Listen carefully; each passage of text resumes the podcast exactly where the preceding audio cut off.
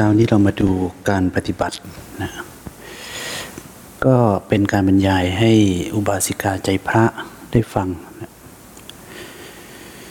เป็นครั้งที่สองนะก็ลองดูไปด้วยกันนะลองดูว่า เวลาผมบรรยายให้ให้นักบวชนะที่ปฏิบัติกันอย่างจริงจังฟังบรรยายเหมือนในคอร์สไหมนะ หรือว่า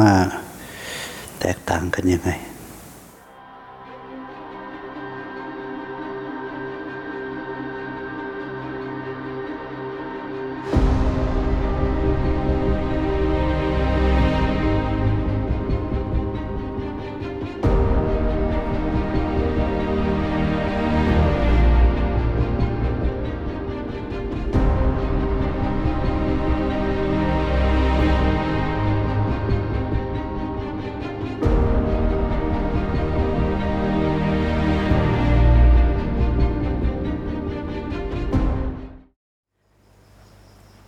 วันนี้ก็เป็นวันที่ 6 กรกฎาคม 2563 นะการบรรยายที่ลานยินดีสำนักบน โครงการอุบาสิกาใจพระรุ่นที่ 6 จริงวันนี้ก็เพิ่งจะเป็นวันเข้าพรรษานะแต่เราบวชกันมาก่อนหน้านี้สี่วันแล้ว ก็เริ่มปฏิบัติภาวนากัน ก็ถือว่ากำไรนะกำไรพรรษา90วัน ก็ได้เอ็กซ์ตร้ามา4วัน ก็เป็นการเตรียมติดเตรียมใจนะให้เคยคุ้น การพรากจากออกมาจากเรือนเนี่ย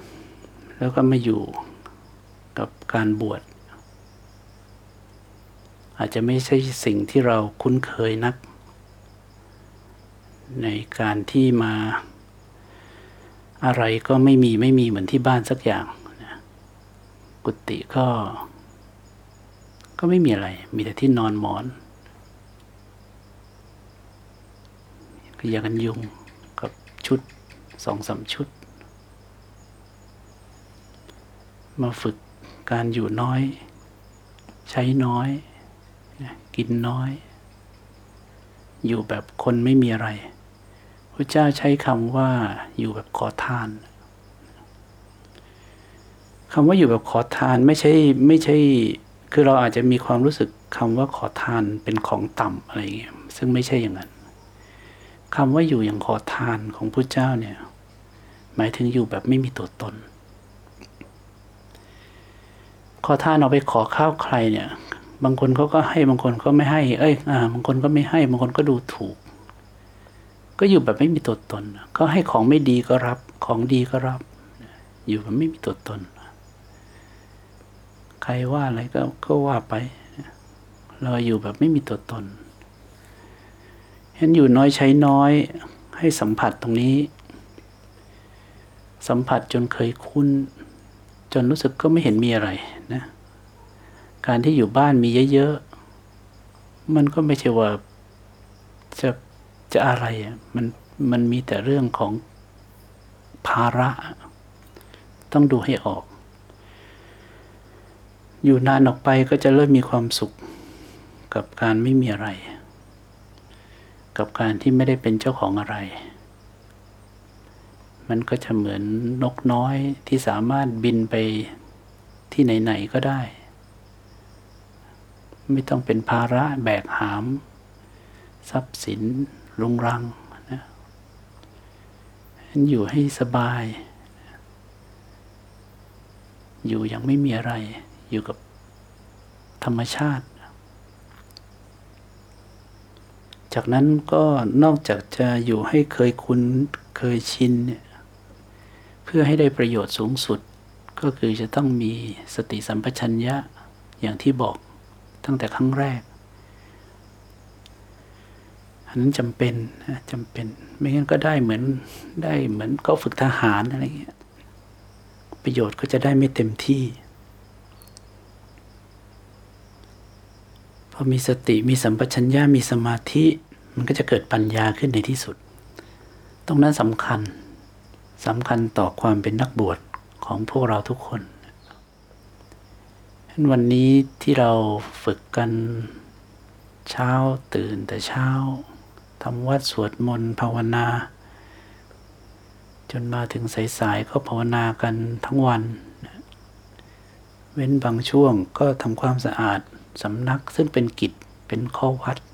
ที่จะต้องทำกุฏิตัวเองก็ต้องให้สะอาดกริบนะต้องมีคำว่ากริบด้วยกริบก็คือ ว่างจากการภาวนาหรือว่าพักผ่อนก็เช็ดไปเรื่อยๆไอ้ลูกกรงนั่นนะเอาให้มันมันแวบไป อย่าให้มีขี้ฝุ่นตามซอกตามอะไรนั่งเช็ด ไม่มีอะไรรีบ เช็ดไปเรื่อยเช็ดไปเรื่อย ถูพื้น เสร็จแล้วก็วนไปเช็ดข้างในห้องมีขี้ตุ๊กแกก็กวาดออกไป ตุ๊กแกไม่อยู่มันแหละ มันไม่เคยลงมายุ่งกับใคร จะบอกว่าลำคาญก็อาจจะมีเรื่องขี้นะเนี่ย กับร้องเสียงดัง มีไหมมีกุฏิไหนมีตุ๊กแกไหมที่อยู่ในกุอยู่ในห้องอะนะมีไหมมีไหมแล้วต้องเอาออกไหมหรืออยู่ได้ อยู่ได้นะ อยู่ได้ก็ก็อยู่ก็ดี ไม่มีอะไรทุกแกไม่ได้ลงมาทำอะไรมันก็ร้องกันเนี่ยถ้ามีทุกแกมักจะไม่ค่อยมีสัตว์อื่น ทุกแกมันจัดการหมดตะคงตะขาบอะไรเนี่ยมันก็เป็นห่วงโซ่อาหารกันมแมลงก็มันกินหมดการปฏิบัติภาวนาเนี่ยความจริงก็ไม่อยากจะ บอกอะไรเยอะ ผมอยากให้แต่ละคนทำแล้วก็ค่อยๆพบ แล้วก็มีประสบการณ์ของตัวเอง ส่วนใหญ่เวลาบรรยายก็ไกด์ๆไปให้คนฟังนะการเปิดการบรรยายเนี่ยมันเป็นการบรรยายให้คนที่มีเวลาน้อยเนี่ยได้ฟังว่าปฏิบัติอย่างนี้เป็นอย่างนี้เห็นอย่างนี้เป็นอย่างนี้ไปอย่างนี้แล้วก็จะจบยังไงเงี้ยนะอย่างน้อยก็เห็นเส้นทาง แต่พออย่างพวกเราเนี่ยพอมันเข้ามาสู่การปฏิบัติแล้วเนี่ยบางทีก็ไม่ได้อยากจะไปบรรยายอะไรเยอะ อยากให้ท่านปฏิบัติ แล้วก็จะชี้ข้อควรระวังแค่นั้นก็พอหนึ่งก็คือพยายามไม่จดจ่อต่อเนื่องนะในเบื้องต้นถึงแม้ว่าจะยังเข้าสู่สมดุลไม่ได้เนี่ย ก็ขอให้จดจ่อต่อเนื่องเอาไว้ คำว่าจดจ่อต่อเนื่องทำไมผมถึงพูดถึงเรื่องสมดุลก็คือเรายังมีเจตนาที่เข้าไปทำอยู่ ก็เจตนาทำไป จนกระทั่งรู้สึกว่ามันเริ่มทำได้เอง คือคำว่าทำได้เองหมายถึงว่า พอเราขยับตัวปุ๊บมันรู้สึกตัวขึ้นมา อย่างเงี้ยอ่าเริ่มรู้สึกว่าไม่ต้องจงใจทำคืออย่างถ้าทั่วไปเราลุกขึ้นไปเดินไปโอ้แล้วก็ลืม ลืมปฏิบัติ ลืมภาวนาก็มามารู้สึกตัวกับการเคลื่อนไปอย่างเงี้ยแต่ถ้าเกิดเริ่มขยับปับ๊บพอทันทีที่มีการเคลื่อนไหวปับ๊บสติมันมันรับรู้ขึ้นมาเลย อย่างเงี้ยก็เริ่มเข้าสู่สู่ระบบอัตโนมัติขึ้นมาบ้าง จากนั้นก็จะไม่ไม่ต้องไปจงใจอะไรมากนะก็ปล่อยเขาทำงานไป เราจะเดินเหินหยิบจับก็มักจะรู้สึกตัว บางช่วงไม่รู้สึกตัว แต่ก็ไม่หลงนะให้สังเกตอย่างนี้ คือบางช่วงไม่รู้สึกตัวก็จริง คือเดี๋ยวท่านจะเริ่มปฏิบัติไปนานๆเนี่ยจะเริ่มสับสน เอ๊ะฉันก็ไม่รู้สึกตัวนะเนี่ยตกลงมันรู้สึกตัวหรือมันไม่รู้สึกตัวเนี่ย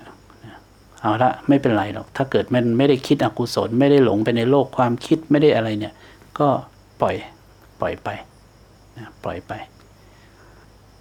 ไม่ใช่ว่าต้องรู้สึกตัวแบบเจตนารู้สึกตัวตลอดเวลานะ คือแรกๆอะใช่ ที่ผมเคย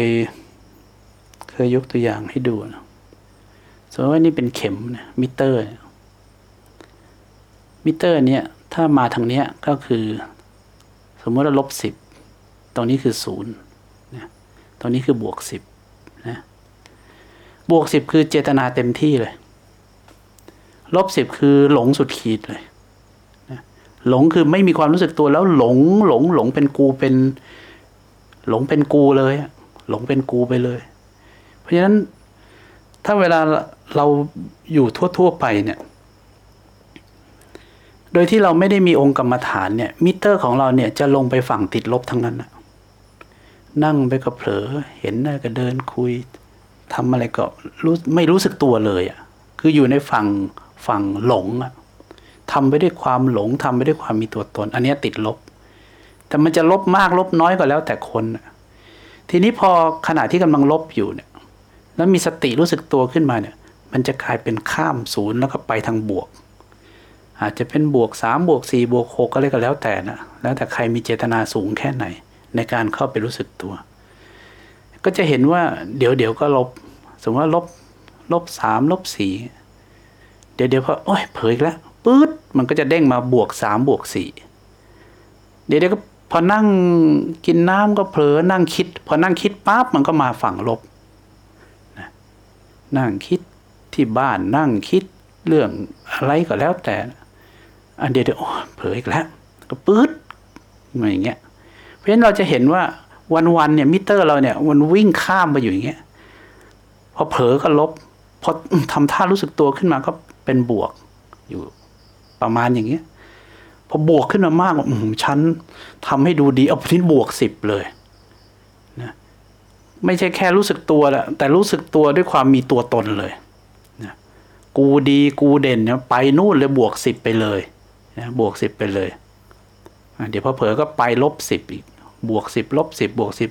บวกห้าลบห้าอะไรอยู่อย่างเงี้ย ทีนี้ที่ผมบอกมาสักครู่เนี่ย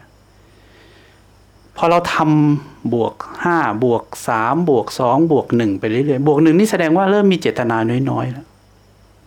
เหมือนกับว่าพอขยับตัวเนี่ยรู้สึกตัวขึ้นมาเอง แล้วไม่ได้ทำอะไรมากนัก มันจะอยู่แค่บวกหนึ่งอยู่แค่บวกหนึ่งแล้วอาจจะรู้สึกตัวนิดๆหน่อยๆ คือประคองนิดๆเนี่ยโหมดสแตนบาย จะเริ่มเป็นศูนย์จุดหนึ่งศูนย์จุดสองศูนย์จุดห้าแต่อยู่ฝั่งบวกนะ คืออยู่ฝั่งมีสติ แต่บางช่วงเนี่ยที่เราทำอยู่อย่างเงี้ยบ่อยๆ บวกบวกอยู่บ่อยๆเนี่ยจะมีบางช่วงเวลาที่มันกลายเป็นศูนย์แล้วนักปฏิบัติหลายคนก็จะรู้สึกว่า เอ๊ะ เดี๋ยวก่อนนะ ตกลงเมื่อกี้ฉันมีสติเปล่าเนี่ย ไม่มีนะไม่ได้มีสติ สงสัยไม่มีสติ มันจะเริ่มสับสนในช่วงต้นๆตอนที่มันสูญเนี่ยแล้วก็จะพอมาเริ่มรู้สึกตัวว่าไม่มีสติก็จะฮึดขึ้นมาเอาละมันไปบวกใหม่นะเดี๋ยวๆพอเพิ่มก็กลับมาอยู่ตรงนี้แต่ก็มีบางช่วงที่มันหลุดมาทางนี้ ติดลบบ้าง แล้วก็กลับมาที่นี่ ทีนี้เวลาติดลบเนี่ยพอคนเราภาวนาเข้าไปมาก ๆ เนี่ย มากมากมากมากมากมากมันจะเริ่มเจอสมดุลตรงเนี้ยพอเผลอปั๊บเนี่ยนะสติระลึกได้เนี่ย มันจะไม่วืดเหมือนเมื่อก่อน เมื่อก่อนพอระลึกได้มันจะวืดไปอย่างนี้ ให้เราสังเกตตัวเองนะพอเผลอปั๊บแล้วสติระลึกเนี่ย มันจะนุ่มนวลนุ่มนวลนุ่มนวลแล้วค่อยๆมาทางนี้ ต้องนุ่มนวลนะ ไม่ใช่เหมือนกับเผลออีกแล้วไม่ ทีนี้พอเผลอปั๊บมันจะนุ่มนวลนุ่มนวลนุ่มนวลเหมือน เหมือนขนนก ไม่ใช่ขนนกแก๊ขนลูกนก ขนลูกนก แต่เป็นขนที่แถวหน้าอก อันเล็ก แล้วก็ค่อยๆปลิวลงมา ผ่านอากาศนุ่มนวลนุ่มนวลเนี่ยนะอันนั้นแหละเริ่มเข้าสู่สมดุลละจิตจะเริ่มนุ่มนวลละจิตจะเริ่มอ่อนโยน จิตจะเริ่มอ่อนโยน สมาธิจะเกิดง่ายมากๆแล้วทีเนี้ยง่ายมากๆ ง่ายแบบไม่ต้องทำอะไรและ คือไม่ต้องอยากจะมีสมาธิละอยู่เฉยๆก็สมาธิขึ้นมาเลย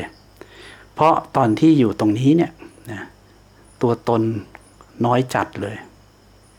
หรือบางช่วงอาจจะแทบเป็นศูนย์ไปเลย ที่เราบอกว่าเราไม่รู้สึกตัวเนี่ย จริง ๆ ไม่ใช่เราไม่รู้สึกตัว ไอเราน่ะไม่รู้สึกตัวใช่ แต่มันอยู่บนความสมดุล สาระของสติเนี่ย คือการที่ไม่ให้เกิดอกุศลเท่านั้นเอง ตรงเนี้ยคือจุดที่ จะเป็นจุดเปลี่ยนสู่การเดินทางไปในชั้นลึกไกลๆต่อไป ไม่ใช่อย่างที่กำลังทำมีบวกมีบวกสองบวกสามไม่ใช่แล้ว แต่นั้นต้องฝึก เดี๋ยวจะสับสน ต้องฝึก ฝึกให้มันทีให้มันยาวออกไป ยาวออกไป ยาวออกไป ยาวออกไป ยาวออกไป อย่างที่ทุกคนกำลังทำนี่แหละทำอย่างนั้นแหละนะคือเช้าตื่นมาไม่พูดไม่คุยกับใคร อาศัยช่วงเวลาเนี่ยสงบวิเวกพอถึงเวลาฉันก็มีสติกับการเคลื่อนการเคี้ยวเคี้ยวเคี้ยวการกลืน สัมผัสรสชาติชอบไม่ชอบ กระเด้งกระเด้งกระเด้งกันอยู่ข้างในเนี่ย ก็เฝ้าสังเกต เฝ้าสังเกตเจริญสติปัฏฐานสี่ไปเรื่อยนะช่วงว่างก็ทำกายคตาสติ แต่มีการกระทบใจเคลื่อนไหว ก็เจริญสติปัฏฐานสี่ต่อไปนะก็สลับไปสลับมา เดี๋ยวก็กลับมาอยู่กับกายเดี๋ยวก็กลับมาอยู่กับลม มีการกระทบหิวเกิดความชอบใจไม่ชอบใจเห็นอันนุ่นชอบใจไม่ชอบใจ ก็สังเกตแล้วก็วางไป สังเกตแล้วก็วางไปเนี่ยสังเกตภายในอย่างเงี้ยนะ อย่างเงี้ยเขาเรียกเจริญสติปัฏฐานสี่เห็นกายเคลื่อนไหว เห็นใจเคลื่อนไหวอยู่อย่างเงี้ยมีการกระทบรูปกระทบนามสั่นไหว เสียงกระทบตากระทบอะไรเงี้ยนะรูปกระทบตาเสียงกระทบหู ลมกระทบ โอ้สบายใจจังเลยอย่างเงี้ยพอมีกระทบผิวกายปั๊บใจสบายขึ้นมาเนี่ยรูปกระทบปุ๊บนามสั่นไหวนามนามมาทำก็คือจิตใจสั่นไหว เกิดความพอใจอสังเกตโอ้ความพอใจเกิดขึ้นแล้วก็ดับไป ความพอใจเกิดขึ้นแล้วก็ดับไป เพราะฉะนั้นสิ่งนี้จะเกิดขึ้นได้สมาธิต้องเกิดก่อน สมาธิต้องเกิดขึ้นพอสมควรก่อนนะแล้วก็สังเกตไปเรื่อยๆ อย่างเงี้ยก็เรียกเจริญปัญญา มีทั้งสมถะและวิปัสสนาเคียงคู่กันไป แต่เอาสมถะให้อยู่เป็นที่พึ่งของจิตใจก่อนเรียกว่ากรรมฐานนะอยู่กรรมฐาน มีกรรมฐานเป็นเครื่องอยู่ อยู่กับลมหายใจอยู่กับกายอยู่กับอะไรก็ตาม ทีนี้พอแข็งแรงดีแล้วก็อย่างที่ผมบอก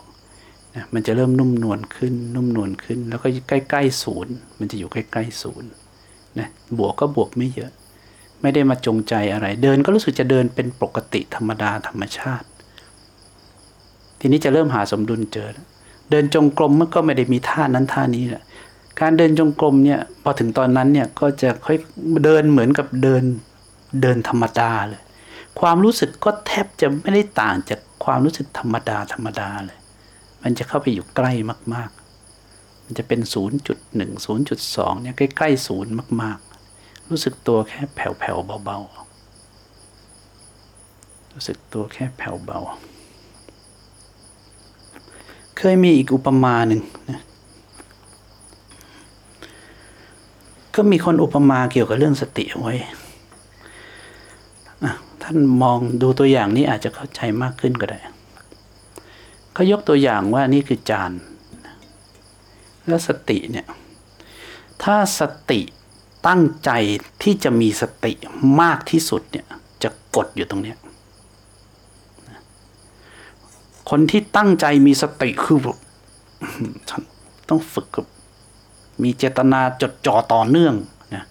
เอาก็อาจารย์บอกให้สั่งให้จดจ่อต่อก็จดจ่อต่อเนื่องแบบเต็มที่เลย บวกสิบเลย เนี่ยเนี่ยบวกสิบก็คือกดลงไปตรงกลางจานเนี่ย แล้วพอออกไปนอกศูนย์กลางไปเรื่อยๆเนี่ยคือเบาลง ก็จะเริ่มเป็นบวกแปดบวกเจ็ดบวกหกบวกห้าบวกสี่บวกสามบวกสองบวกหนึ่งจนกระทั่งมันเกือบจะหลุดน่ะ ถ้าหลุดเนี่ยคือไม่มีสติ ทีนี้เขาก็อุปมาว่าสติที่แท้จริงเนี่ย ที่เรามาฝึกเนี่ย ต้องการแค่เนี่ย เข้าใจไหม คืออีกนิดเดียวล่วงแล้วอะไม่ใช่อย่างที่ใครๆกำลังตั้งอกตั้งใจนะ คือสติที่ฝึกเนี่ย ต้องการแค่นี้นะ คือหมิ่นเต็มทีอะนิดเดียวก็หมดหลุดจากความรู้สึกตัวเลย เนี่ยก็ต้องการแค่เนี้ยต้องการแค่นี้นะฉะนั้นที่ตอนนี้เราก็สังเกตดูเองว่าเราอยู่ตรงไหน เนี่ยตั้งแต่ตรงกลางนี่คือแรงสุด จนมาถึงตรงไหน เราต้องสังเกตดู ตอนที่ผมฝึกเองเนี่ย ตอนที่ผมกำลังฝึกปฏิบัติเนี่ย ก็มีบันทึกอยู่เหมือนกันนะ ในดูจิตถึงพรรษาเนี่ย คือผมทดลองทดลองความรู้สึกตัวด้วยตัวเอง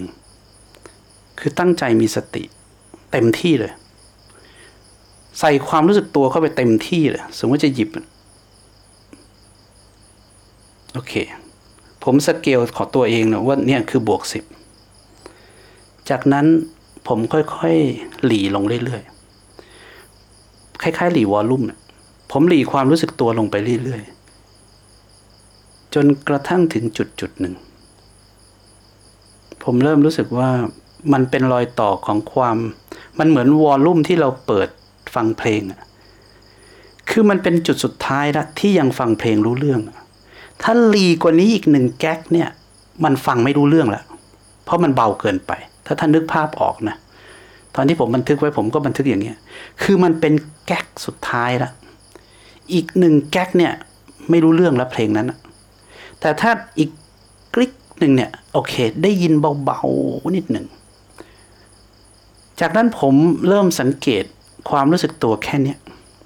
แล้วเอามาใช้งาน พอเกินกว่านี้ก็จะลดลงมา ลดดีกรีลงมาเหลือแค่เนี้ยจนกระทั่งเริ่มคุ้นเคย ผมก็จะเริ่มรู้สึกว่าที่ดีกรีเท่าเนี้ยคือคือหยดสุดท้ายที่จะกำลังจะไม่ได้ยินเนี่ยมันเริ่มเป็นอิสระมากขึ้น มันไม่มีตัวตนมากนัก เริ่มรู้สึกสบายสบาย แล้วก็ทำไปได้ทั้งวัน บางครั้งมันก็หลุดไปเหลือศูนย์ บางครั้งก็กระเด้งมาที่0.1บางครั้งก็หลุดไปที่ศูนย์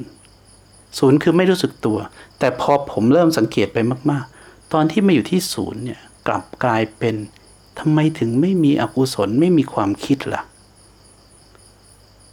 ถ้างั้นตรงนี้ accept ไหม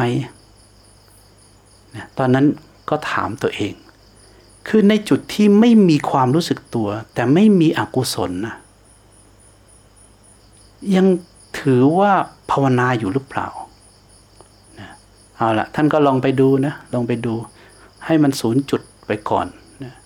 ถ้าใครยังห้ายังหกยังเจ็ดยังสิบอยู่ก็ลดลดลงมาหน่อยก็ได้มันจะเครียด คนที่ชอบมาส่งอารมณ์กับผม แล้วก็บอกว่าทำเครียดมันปวดหัวมันปวดตรงนี้มันยิ่งเพราะว่าเราไปไปกดสกกลางจานเลยนะแล้วก็ไปเพ่งที่เป็นจุดเป็นอะไรขึ้นมา บางคนก็ติด บอกว่าอย่าเพ่ง อย่าเพ่งมันพูดง่ายนะ ผมเข้าใจ คนที่เพ่งเนี่ย อย่าไปเพ่ง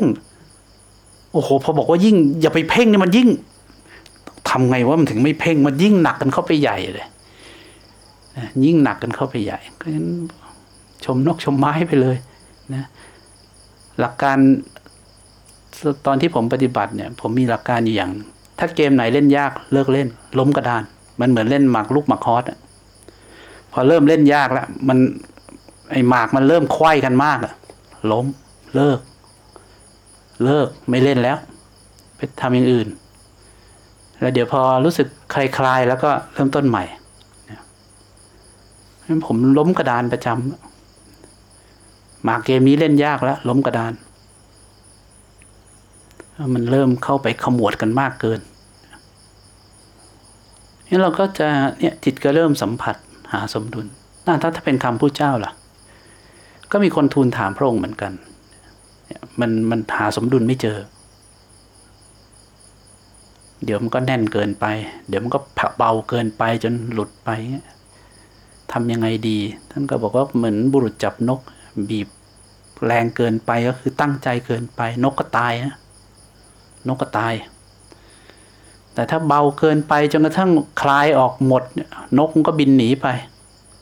อ้าวแล้วทำยังไงล่ะ ถึงจะพอดี ท่านก็บอกให้จับบ่อยๆคำตอบกับคำถามตรงกันไหมเนี่ยทำยังไงถึงจะเข้าสู่สมดุลพอดี ท่านไม่ได้ตอบว่าแค่นี้ดิไม่จับบ่อยๆดิเพราะธรรมชาติของทุกคนเนี่ยเมื่อทำอะไรบ่อย ๆ เนี่ย จะรู้เองว่าแค่ไหน ไอ้เราไอ้คนที่นั่งคิดเนี่ยมันไม่รู้หรอกว่ามันแค่ไหน แต่ถ้าเราทำอะไรบ่อยๆ เราจะรู้เองอะมันแค่ไหนนะ บางคนก็เป็นปกติธรรมดาอยู่แล้วดีแล้วนะ ดีแล้วนะ แค่เสริมความรู้สึกเข้าไปแค่ศูนย์จุดหรือไม่เกินหนึ่งอะพอแล้ว บางคนมีความเป็นปกติธรรมชาติสูงอยู่แล้วนะงั้นไม่ไม่ต้องไปทำอะไรเยอะนะ คือมันแตะอยู่แถวนั้นอยู่แล้ว ยิ่งไปทำเยอะเดี๋ยวมานั่งแก้อีก มันก็นิดๆหน่อยๆก็พอแล้ว แต่แตะปล่อยๆยังไงมันก็ไม่ไม่ไหลลงไป ถ้ามันไม่ไหลลงไปก็พอปล่อยผ่านเลย ก็ปล่อยผ่านไป ใช้ชีวิตก็จะเริ่มเป็นอิสระมากขึ้นพอเป็นอิสระอย่างนี้มากขึ้นเนี่ยสัมมาสมาธิจะเกิดง่าย คนที่ทำเยอะๆเนี่ย เกินหนึ่งสองสามสี่ไปเนี่ย สัมมาสมาธิจะเกิดยาก มันจะกลายเป็นสมาธิหมด มันจะไม่เข้าสู่สัมมาสมาธิมันเชื่อมโยงกันนะ รู้ด้วยนะ ใครที่ตั้งใจเจริญสติมากเกินไปเนี่ย จะเข้าสู่สัมมาสมาธิยากนะมรรคองที่แปดเนี่ยสมาสมาธิคืออะไร อย่างเช่น สมมติว่าเราเผลอไปคิด เรากำลังนั่งสมาธิแล้วกัน เรานั่งสมาธิเราเผลอไปคิดพอเผลอไปคิดปั๊บสติระลึกได้ปั๊บตรงเนี้ย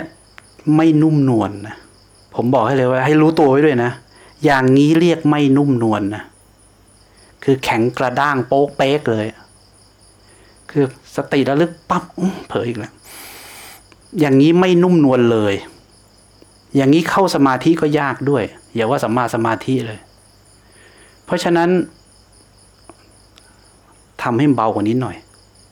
นะในเชิงปฏิบัติ สมมติว่านั่งแล้วเผลอไปคิดเนะี่ยเหมือนกับ เหมือนกับเรา คือเมื่อกี้เนี่ย สมมติว่าเผลอไปคิดปั๊บกลับมารู้ลมพูดขึ้นมาเนี่ยนะมันเหมือน มันเหมือนเด็กวิ่งเล่นในสนามเด็ก เด็กเด็กวิ่งเล่นในสนามแล้วเราเดินไปถึงแล้วกระชากเด็กมาเลยอะมานั่งนี่อย่างเงี้ย อันนี้ไม่นุ่มนวลเลย วิธีที่นุ่มนวลคือ สมมติว่าเห็นละ เด็กเผลอไปคิดไอ้เด็ก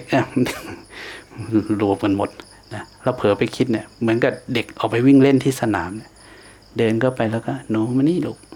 แล้วก็นุ่มนวลแล้วก็กลับมารู้ลมหายใจ มันจะเหมือนค่อยๆ soft landingอย่าปล่อยปังปัง soft landing สติระลึกอ๋อเผลออีกแล้ว ไม่โกรธบางคนผมมีเมตตากับกับโทสะก็เอาเถอะจะพูดอะไรก็พูดเถอะนะ ก็อย่าให้มันเวอร์เกิน ก็สติระลึกก็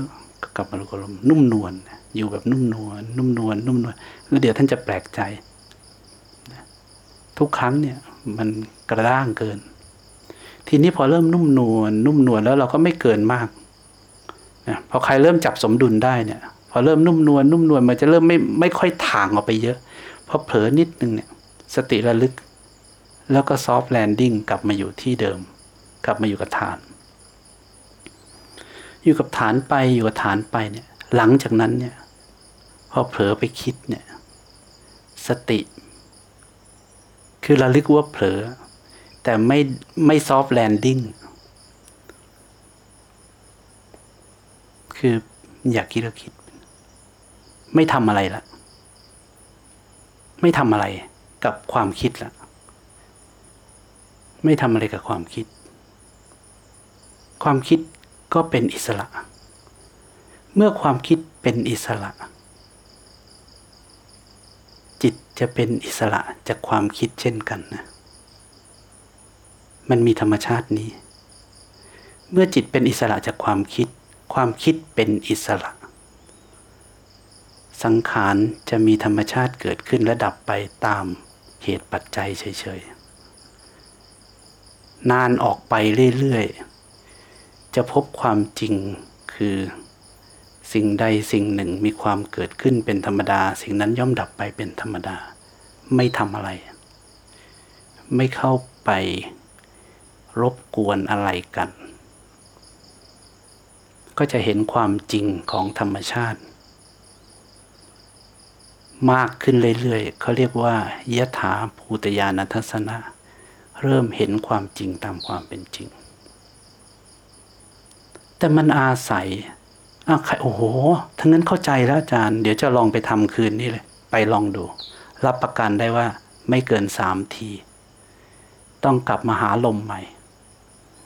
คือถ้าจิตไม่พร้อมจริง ๆ ไม่ตั้งมั่นจริง ๆ ไม่มีองค์ประกอบมาช่วยเหลือจริงๆเนี่ยจนกระทั่ง เพราะเราไม่เห็นเนี่ยว่า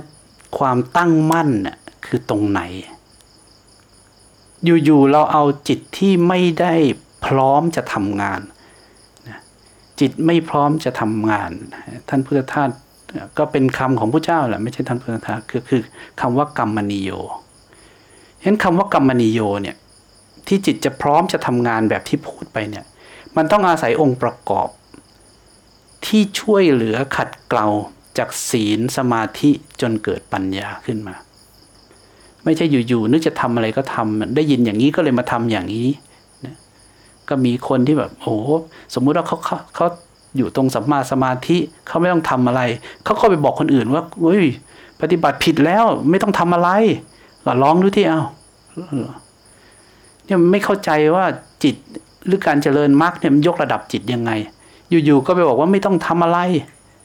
ก็ลองดูดิไม่ทำอะไรนะดูที่จิตมันตั้งขึ้นมาได้ไหมก็เละอะเตทีนี้ทำไปทำไปทำไป ผมถึงบอกว่าทำไปเรื่อยๆ มันจะต้องเจอจุดเปลี่ยนนะ มันจะต้องหาจุดเปลี่ยน หาสมดุลให้เจอ หาสมดุลให้เจอ เอาละนะสำหรับคืนนี้ก็น่าจะเอาแค่นี้แหละ ให้ท่านเอาไปไปสังเกตเอาไปคืนนี้พูดอะไรหนึ่งเจริญภาวนาสองเรื่องของอย่าบวกมาก อย่าลบมากนะให้มันอยู่ใกล้ๆศูนย์ไว้ ให้อยู่ใกล้ๆศูนย์ไว้ เผลอก็อย่าเผลอนาน เผลอแป๊บๆ สติระลึกก็ soft landing หน่อย อย่าไปกระชากอย่าไปเปี้ยงป้างมากนะไม่ใช่เหมือนกับนั่งเนี่ยโอ้นั่งสมาธิ แล้วก็เผลอไปคิดเผลออย่าโอ้ยดีนะไม่เพ่งไม่ใช่อย่างนี้มันไม่ซอฟต์แลนดิ้งไอ้อย่างเงี้ยซอฟต์แลนดิ้ง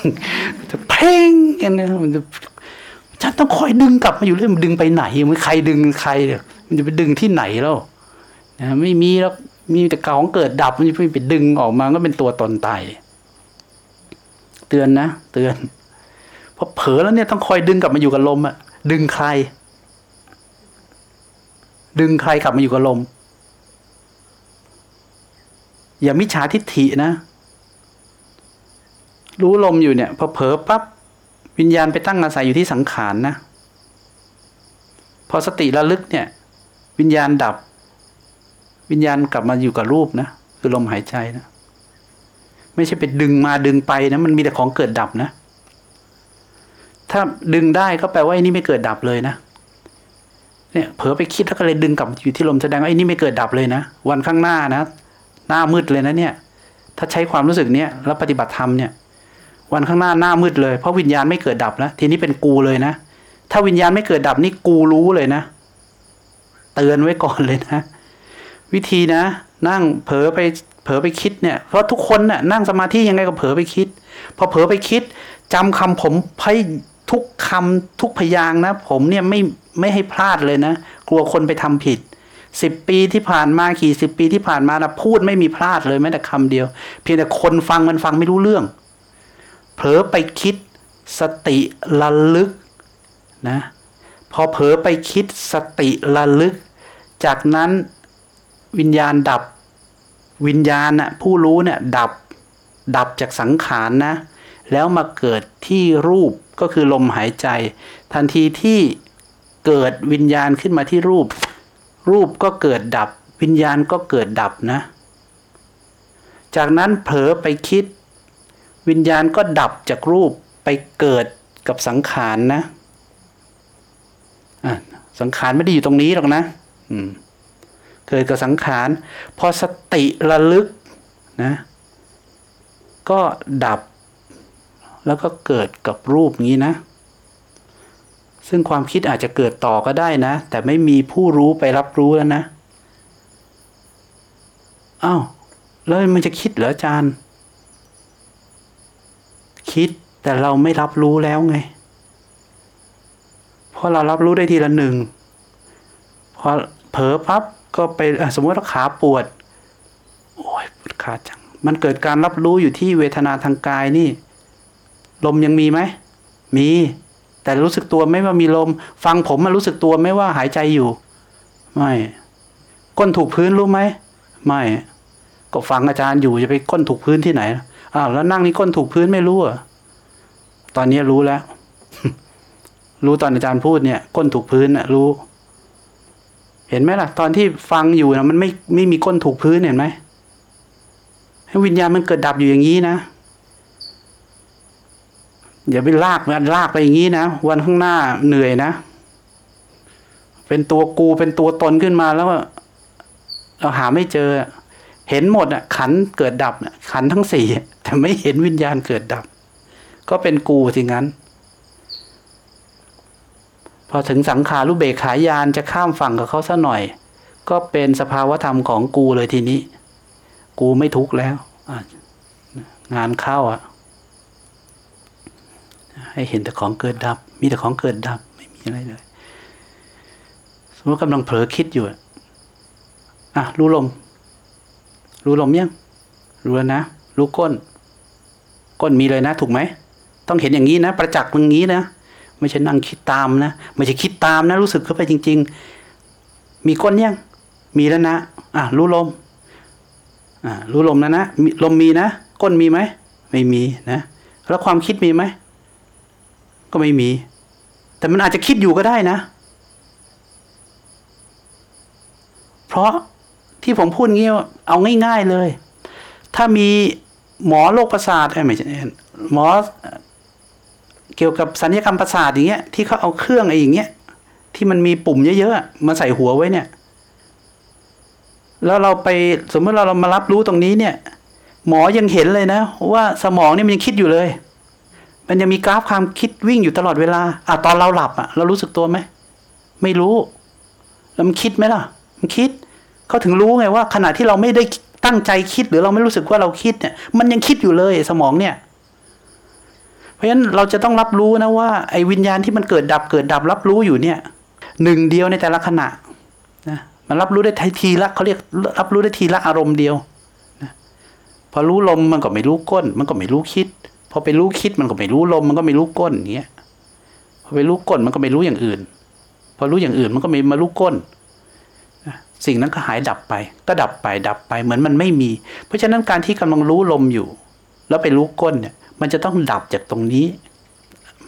ยังไม่ใช่ดับตรงนี้มันจะต้องดับแล้วมันต้องไปเกิดใหม่นะแล้วมันก็ดับแล้วก็ไปเกิดกับสังขารมันก็ดับมันเกิดกับรูปอย่างเงี้ยมันก็ดับมันก็ดับกันอย่างเงี้ย ทั้งวันตั้งแต่เกิดจนตายอะมันก็เกิดดับอย่างเงี้ยนะเพราะฉะนั้นจะไม่เห็นอะไรเลย จะเห็นแต่การเวียนวนวนเวียนอยู่เนี่ยแต่กายเวทนาจิตธรรมเนี่ย เป็นฐานที่ตั้งแห่งจิตกายเวทนาจิตธรรมสติปัดฐานที่ตั้งแห่งสติขอโทษ สติปัดฐานสี่นะเป็นฐานที่ตั้งแห่งสติเพราะฉะนั้นกลับเข้าไปสังเกตให้ได้ก่อน แล้ววันข้างหน้าก็จะเริ่มเข้าใจเองอะไม่ต้องอยากเข้าใจนั่งอยู่ตรงนี้เห็นสำนักชีไหมเห็นไหมไม่เห็น ถ้าลุกขึ้นเดินออกไปแล้วไปถึงโค้งเห็นไหม ไม่เห็น เดินไปถึงเนินยินดีเห็นไหมก็ยังไม่เห็น ยังไม่เห็นสำนักชีเดินไปถึงสำนักกลางเห็นไหมไม่เห็นพอเดินลงไปถึงอ่างเก็บน้ำนะข้างล่างนะเห็นยังเห็น ต้องอยากเห็นไหมไม่ต้อง ถ้าอยู่สำนักกลางแล้วอยากเห็นสำนักชีนะเห็นไหมไม่เห็น แล้วอยากไปทำไม เพราะฉะนั้นการปฏิบัติเนี่ย ทำไปมันไปเองไม่เห็นต้องอยากเห็นอะไร ไม่เห็นต้องอยากถึงพระนิพพาน ไม่เห็นต้องอยากอะไรเลย เพียงแต่ตั้งจิตอธิษฐาน ก็ก็เห็นเอง เดินไปทีละก้าวทำไปทีละขณะทำไปทีละขณะ มันไม่ใช่ระยะทาง มันไม่ใช่เวลา มันจะประจักษ์มันก็ประจักษ์เลย มันไม่ใช่เดินทางแบบเป็นเส้นทาง พอมันพ้นไปจากสภาพนั้นมันก็ประจักษ์เลย มันประจักษ์เลย เอาละนะสำหรับคืนนี้ก็คงแค่นี้นะ